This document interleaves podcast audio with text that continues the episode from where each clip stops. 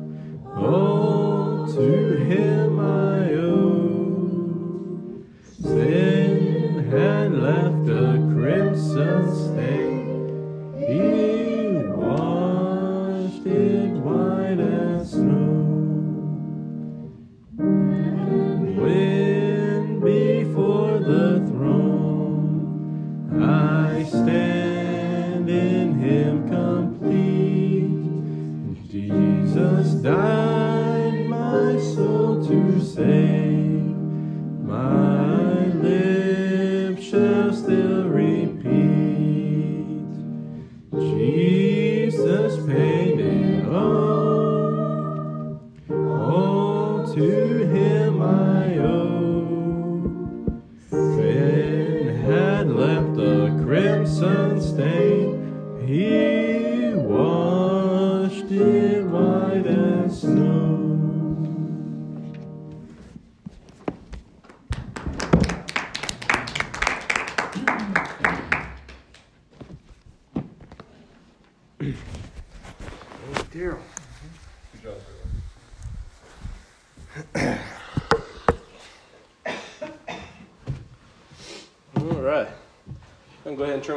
Bibles to Ruth, Ruth chapter 1. I don't get to brag on Terrell a whole lot, but uh, since I've been here, you know, I've been here almost three years uh, come February. Yeah, me and Terrell have uh, really grown close. I would say, you know, besides Allie, of course, that Terrell was my best friend, uh, best friend in the area. Confined to this 10 mile, I'm just playing. Uh, Terrell's definitely my best friend now. We have a lot of fun together, and uh, we have the same interests and all kinds of things. And he's helped me out so much. I mean, just going out doing evangelism with me, just helping whatever I need. He just always says, "Yeah, I'll do it," uh, with that tone too. so I'm just really appreciative of Terrell and everything he's done, all the work he's done. Uh, just excited to see what's going to happen in Terrell's future. This morning, we're going to jump back into Ruth, which last Sunday uh, we didn't really get too much into Ruth. We went back and looked at Judges. Uh, but we're in Ruth, and we're going to go verse by verse. And we only have we have five verses today, and I only have about 30 minutes. So if y'all been to my Wednesday night service, y'all know how long I can stay on five verses, uh, just talking about them and uh, discussing them and stuff like that. So, uh, but we're back to this sermon series. We're going to go through Ruth. We're going to look verse by verse by verse and uh, just talk about the verses, what they mean, how they play in the story, uh, some of the historical contexts, things like that as we go through it. And last week, like I said, we talked about the time of the judges. The beginning of Ruth, it says during the time of the judges, which is very basically this very dark spiritual history of Israel. We'll get to more of that here in a second. And uh, we did that because the story of Ruth happened somewhere during the time of the judges. Because that's what we did last week. And now we're getting to the beginning of Ruth. And, uh, you know, Ruth is a. Ruth's a very interesting book, very interesting story about redemption and, uh, and about faith, all kinds of things, love. Um, and you know, the of course, the first thing you think when you come to a book was who, okay, who wrote the book? And we actually don't know who the author was, but the uh, the Jewish people in the Talmud. Talmud was an additional book uh, between the Mishnah. I forget what the other one's called, but these two books combined together, which is basically oral laws for the Jewish people. But they attributed this book to Samuel, so Samuel might be a possible author, but we're really not sure. But as we go through this book, we're going to look at we're going to look at this main theme of always having faith in God. Like I said last week, you know, there's multiple different themes, there's multiple different applications you can get out of a text. You know, you can take this part of the text, you take this part of the text, you could get multiple different applications out of the whole story. So there's different avenues that you could go with this. Now there is only one meaning, there's only one historical significance, there's only one way it points to Jesus. But there are multiple different ap- practical applications that we can look at. The one we're going to look at as we go through Ruth is always having faith in God. In Ruth 1, we kind of see uh, when, when we have nothing, when we have nothing, we need to have faith in God. Ruth 2 and 3 start to get to where uh, they start getting a few things and things start happening for them, stuff like that. Not, they're not totally uh, where they need to be, but these things start happening. God slowly begins to provide. And so we're going to talk about that when we get to Ruth 2 and 3 of having faith in God when things start looking positive, at least. And then in Ruth 4 is having faith in God when everything seems perfect. So today we're going to look at Ruth 1, verses 1 through 5. Let me go ahead and read that, and I'll open this up in prayer. It says, During the time of the judges, there was a famine in the land. A man left Bethlehem in Judah with his wife and two sons to stay in the territory of Moab for a while. The man's name was Elimelech, and his wife's name was Naomi. The names of his two sons were Mahlon and Chilion. They were Ephrathites from Bethlehem in Judah. They entered the fields of Moab and settled there. Naomi's husband, Elimelech, died, and she was left with her two sons. Her sons took Moabite women as their wives. One was named Orpah, the second was named Ruth. After they lived in Moab about ten years, both Mahlon and Chilion also died, and Naomi was left without her two children and without her husband. Let's pray. Dear God, we just thank you for your word, Lord. We thank you for your perfect word that we can just hold in our hands, we can speak, we can learn from, we can, it can be used to guide our lives, Lord. We just thank you for this holy word. And God, let's pray this morning as we look at the beginning of this book that you just speak to us. Speak to us.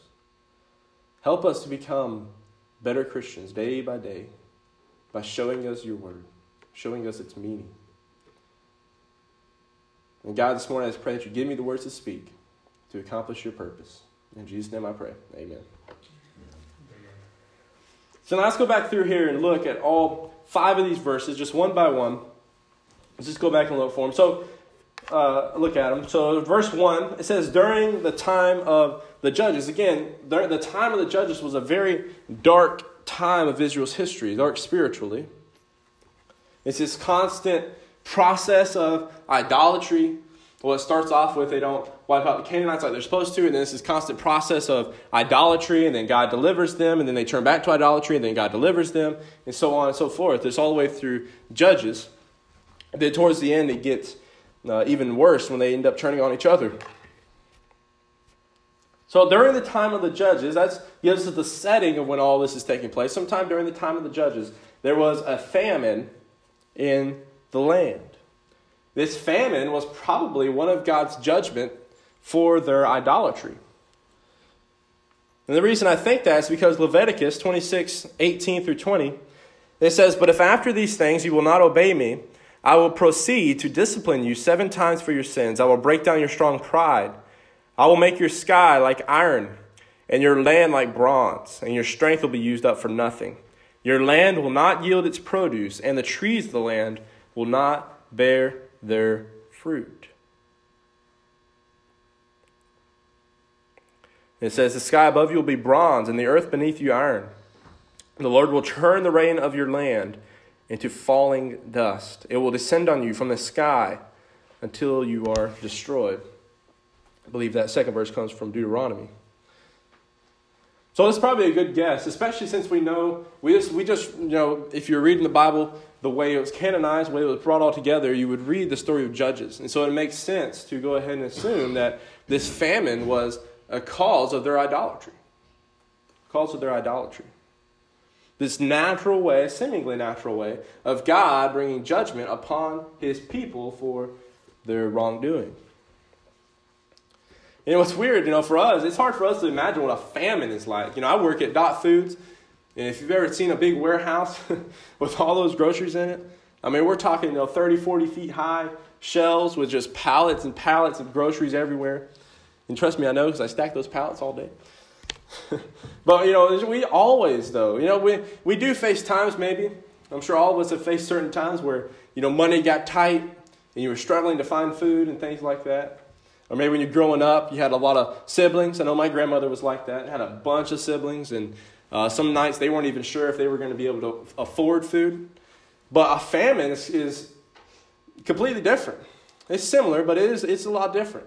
Because a famine, there was just no food. There's no food being sprouted up from the ground, no rain coming down from heaven, apparently. So, probably years of inadequate rainfall. And as we'll see, this famine lasted a long time because it takes 10 years at least before they decide to go back to uh, Bethlehem.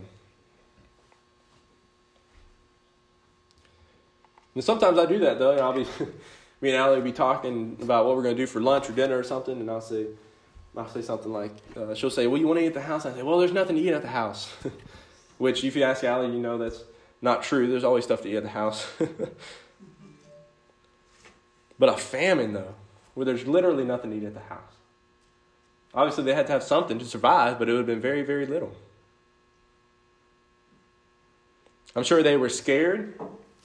I'm sure there was a fear of death going around the people of Israel at that time when they were facing this famine. And Elimelech and Naomi, they also had two children to take care of. But, as we're going to see, they don't turn to God. They don't turn to God. It's ironic, you know, it says a man left Bethlehem. The word Bethlehem means place of bread.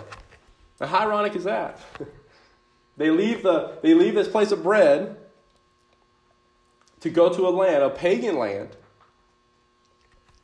to look for food. So, this house of bread, this place of bread, has no food for them.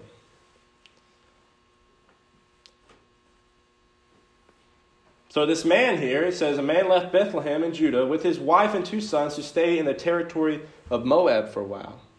So, the man and his family leave to go to a pagan town. if you read Judges, uh, I, I, kept reading, I was studying this, I kept seeing this God of Chemish, this God of Chemish. Uh, like, where in the world are they getting this from? It's somewhere in the, I think it's Judges 18 or something like that, maybe a little earlier than that. But in Judges, I think it's 13, 13. it talks about that the, the god of the Moabites was this god of Chemish, which is like the god of fish or something like that. So this pagan town. But they don't cry out to God for deliverance. They don't cry out to God for help. Rather, they turn to their pagan neighbors. So, as Christians, you know, as strong Christians, you know, we start thinking, you know, how long will it take them to realize that in this situation, they should have turned to God? How long will it take them to realize that? To realize they should have turned to God. And as we'll see, Naomi is the only one that gets to face that realization that they should have turned to God. Later on in chapter 1. And then it says they went there for a while, so they probably had intentions of going back when the famine passed, is what that's actually what they, that Naomi does after those 10 years or more. They go away for a while. Then verse 2 says the man's name was Elimelech. So now we get the man's name, and his wife's name was Naomi. His wife's name was Naomi. The names of his two sons were Mahlon and Chilion. They were Ephrathites from Bethlehem and Judah. They entered the fields of Moab and settled there. So the family was Elimelech, who was the father, whose name means my God is king. it's ironic, especially during the time of the judges when they had no king and they were doing whatever was right in their own eyes. But even though his name means my God is king, he doesn't put his faith in his king.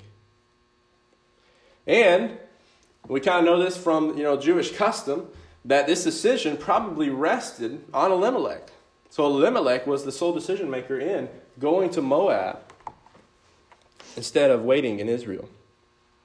Then Naomi, his wife, it's ironic here, she's kind of mentioned secondarily, but as we go through the book of Ruth, she's the, one of the primary characters. That's kind of ironic too. Naomi and Ruth, and then Boaz. Then their son, Mahlon, which means to be sick, and Chilion, to be finished or to come to an end, which may be a, a play on words there to reference their deaths. They were Ephrathites, specifically from a place called Ephrathah. They were from Bethlehem, again, the place of bread, or the house of bread. Of course, we love that town, don't we? Bethlehem. I mean, it's hard for us to ever think of Bethlehem without thinking of Jesus, without thinking the, uh, the, the town of David or the city of David.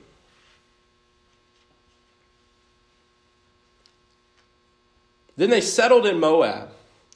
And now let's, let's talk a little bit more about these Moabites for a second. So, the Israelites did not have a good history with the Moabites.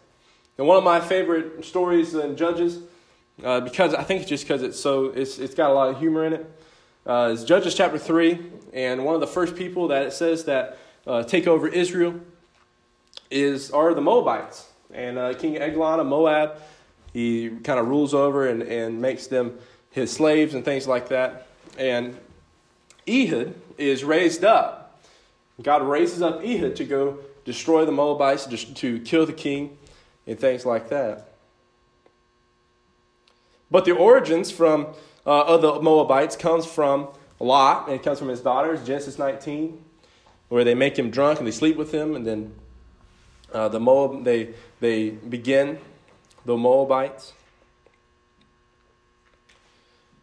So, you know, given the thoughts of the Moabites, from Elimelech, from Moabites, from his other uh, friends and family, I'm sure, that were in Bethlehem, given the thoughts of it, it couldn't have been an easy decision for Elimelech to go choose to go to this town that they did not have a good history with. But I'm sure he thought, you know, I have to provide for my family. He said, I'm just going to go there. I'm not going to stay for a long time. I'm just going to stay there until the famine passes. And again, he probably, you know, he probably did have plans to go back to Bethlehem after the famine was over. Then look at verse 3. Naomi's husband Elimelech died, and she was left with her two sons.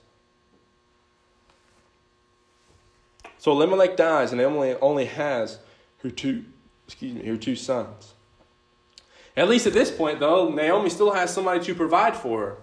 You know, she still has her two sons to provide for her. That was a custom, and it's still kind of the custom today that the man in, in the family, the men in the family are expected to provide for the women. but her two sons are still alive. Look at verse uh, 4. Her sons took Moabite women as their wives. One was named Orpah, and the second was named Ruth. Now we finally get the character that this book is named after is Ruth. Ruth. But let's think back here. You know, her sons take Moabite wives. Now, I'm sure we can all think back. May not be able to pinpoint the exact verse, but I'm sure we can all think back to uh, the Pentateuch, the five, first five books of the Old Testament. And remember that one of the commands from God was do not let your children marry with pagans. Deuteronomy 7 3 through 4. It says, You must not intermarry with them, and you must not give your daughters to their sons, or take their daughters for your sons, because they will turn your sons away from me to worship other gods. Then the Lord's anger will burn against you, and he will swiftly destroy you. You know, luckily, though, with this relationship, although it was against the commands of God, luckily, though, Ruth and possibly Naomi, possibly Naomi, don't quite fall into this category of drift, taking them and dragging them away from God.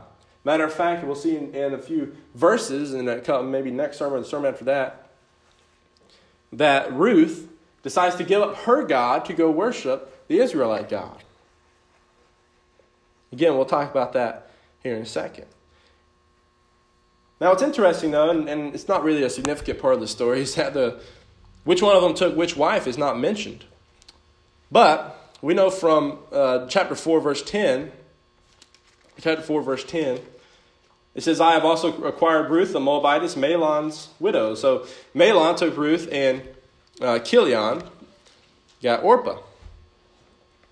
And then again, the verse 4 there, it says, After they lived in Moab about 10 years, so there's that 10 years that I've been talking about. They lived in Moab for at least 10 years. So within these 10 years, and you got to think about this, within these 10 years,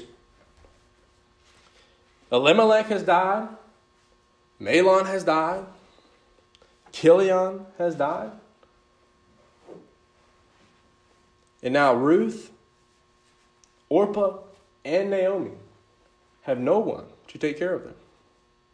They have no one to take care of them. So at this point, they have nothing. Look at verse 5. Both Mahlon and Chilion also died, and Naomi was left without her two children and without her husband. So here they have nothing. Specifically, though, we're thinking specifically with, about Naomi. She has no husband, she has no sons, she has no other children, no relatives that she could turn to because she was in Moab. She has nothing. So think about a time Think about a time when you felt like you had nothing.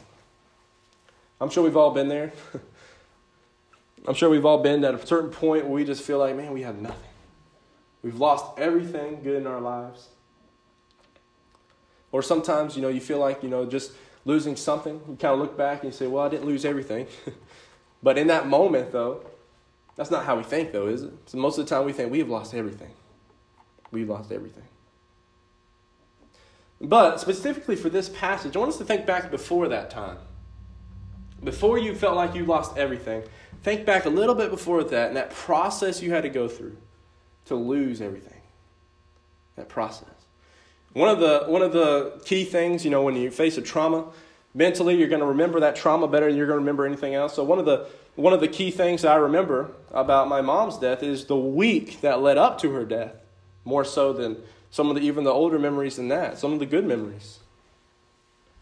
It's the most vivid memories I have. But you think back before you before that time, before that time you were in this process where you were beginning to lose everything, or you were beginning to lose something that felt like you were losing everything. Which, of course, for those of us who have lost our mothers, we all know what that's like. What, what, what do we usually try to do? This is probably one of the most frustrating things when we're sitting next to someone who is dying, or we're sitting next to someone who's about to take their last breath. Because one of the most frustrating things is that when something as bad is happening, when we feel like we're losing something important, we want to fix it. we want to fix it. So if you ever faced a time when you felt like you lost everything, before that, I guarantee you that everybody in here at one point has tried to fix it themselves. The process here, you know, the process here started with the problem. The problem was the famine, the famine in the land of Israel. And they respond, they don't respond by putting their faith in God. They respond by putting their faith in themselves, putting their faith in the pagans, in the Moabites. And we think pagans, you know, uh, especially when we think other religions and things like that, even today, we know, we know as Christians that behind all of these various religions that are, that are just yanking things, yanking people away from Christianity and from the truth, is Satan. Satan. They'll never understand that until they, uh, unless they are converted. But these pagans, these false religions out there who have Satan as their father, the New Testament tells us, and uh, in the Gospels, that you can only have one father, either God or Satan. But they decide that, you know, when this famine comes at them, they decide that by trusting in their own capabilities, their own intelligence. Now, if you think about it, though, if, if, if we were reading this story, it sounds kind of bad to us because you know, we're way far off, but a lot of us probably would have made the same exact decision. But, but you think, you, if you think about this story and just, let's just say for a minute that God didn't have a part of it, that this was just a story written down about some family that left the land because there was a famine. If there was no God, then their reasoning for leaving, their reasoning for leaving would be good. It would be acceptable.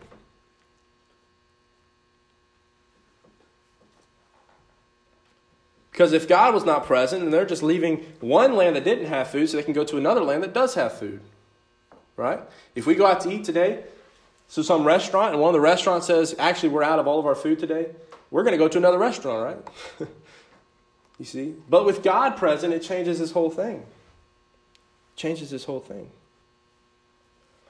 So, how do you respond when a problem, something like a famine, sometimes we do face some intense situations that, are, that feel, I'm sure, feel just as brutal as a famine. When you feel like that, you got to do something. You feel like you're losing control, you feel like you're losing everything. Do you turn to God? Do you turn to God? Or do you turn to yourself? Do you turn to your own reasoning, your own capabilities to do what you think is the right thing to do? Paul has a lot of talk in Romans about strong Christians versus weak Christians. Basically, those who are, who are closer, who have a stronger relationship with Jesus because they give things up, certain things, specifically Jewish rituals in Romans. But weaker Christians, weaker Christians, they put them faith, their faith in themselves. They put them faith, their, their faith in others. But the strongest Christians, the strongest Christians who I define as those who are, who are very close to God, those who hide God's word in their hearts. Not that they're perfect, not that they're perfect, but they're very close to God. They hide God's words in their heart. Those who pray without ceasing. Strong Christians like that know to always have faith in God. Always have faith in God. So when we start going undergoing these bad circumstances, and here specifically, I want us to focus on the process that gets us to this really bad circumstance. And we're talking about, you know, from in this passage, these, just these five verses, and the, the time frame really slows down after this. But just these five verses, we've had we've been through ten years of Elimelech's family's life. They they have a famine, they move to Moab, and then Elimelech and his two sons die. But when we start undergoing these bad circumstances, don't turn to yourself. Don't turn to your own mindset. Don't turn to your own capabilities. Turn to God. Turn to the God that parted the Red Sea. Turn to the God that shows grace throughout Israel's history and throughout our lives. Turn to the God that calmed a storm by his words. Turn to a God that fed 5,000 plus people with two loaves of bread and five fish. Trust that God and not the person that's failed you so many times. You know who that person is that's failed you so many times? Yourself. yourself. So you think about all those times you failed yourself. You compare that to all the times that God has failed you. There's a big difference there, right? Especially since God's never God never fails us. Sometimes we think he does, but he doesn't. So turn to God and he will show you what to do. Always have faith in God, even while you feel like you're losing it all. Have faith in God. Now, we'll get into this more throughout the book, of course. But don't beat yourself up a whole lot, though, if, if you do like Naomi and Elimelech. You know, and, and you don't put your faith in God, you put your faith in yourself. Don't beat yourself up that much. you know, repent of it. You know, confess it to God. Just say, God, I turn to you.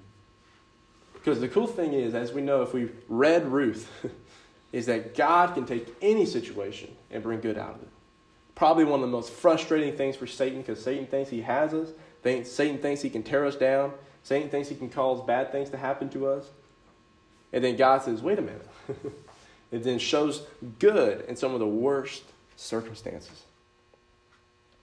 So this morning, during our invitation, I want you to think about all the times you have lost your trust in God. Think about all those times you've lost your trust in God. And if you haven't already, repent of those times. Repent of those times. Turn to God, trust Him fully today throughout every circumstance.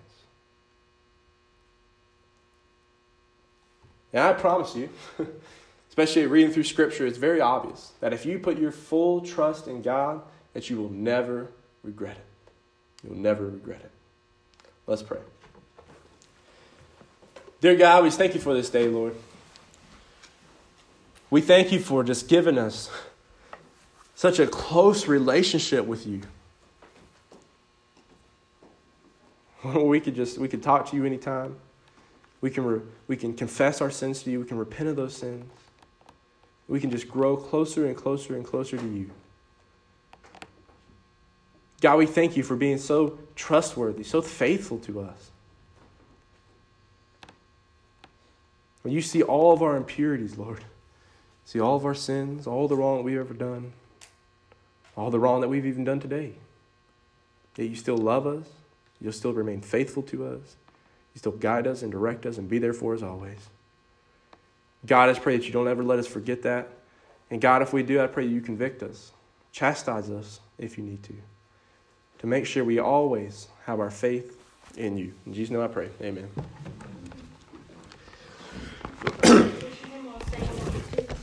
watch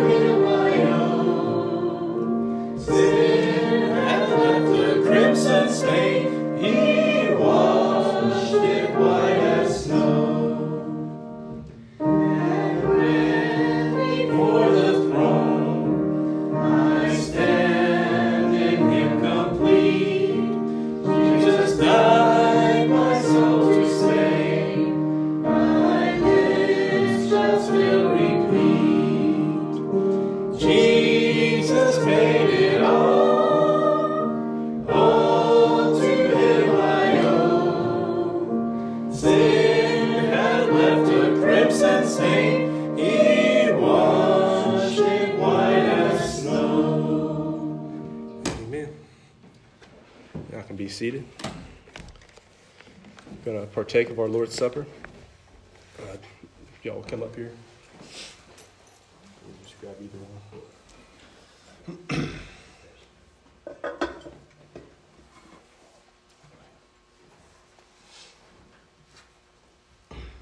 Y'all go ahead.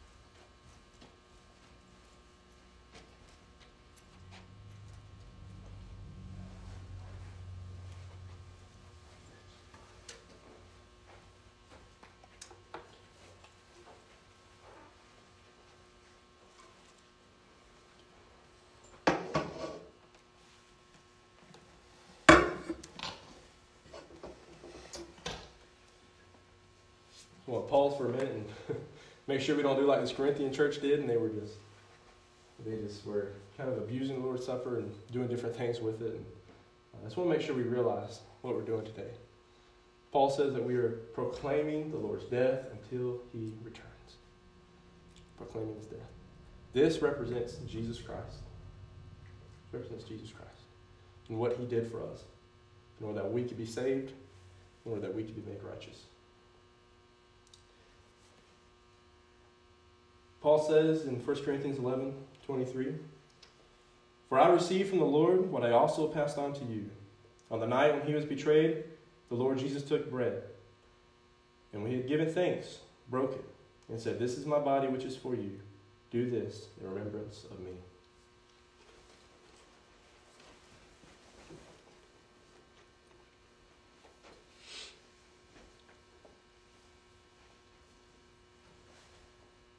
In the same way, also he took the cup after supper and said, This cup is the new covenant in my blood.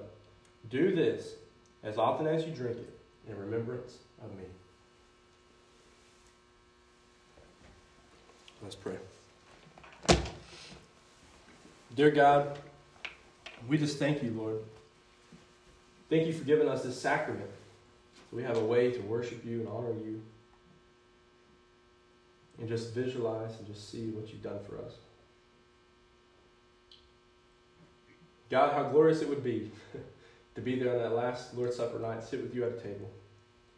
But God, for now, we just put our hope in the future feast that we will have with you and all the other fellow believers. God, we love you and we praise you. In Jesus' name I pray. Amen. Thank you. Yes. Well,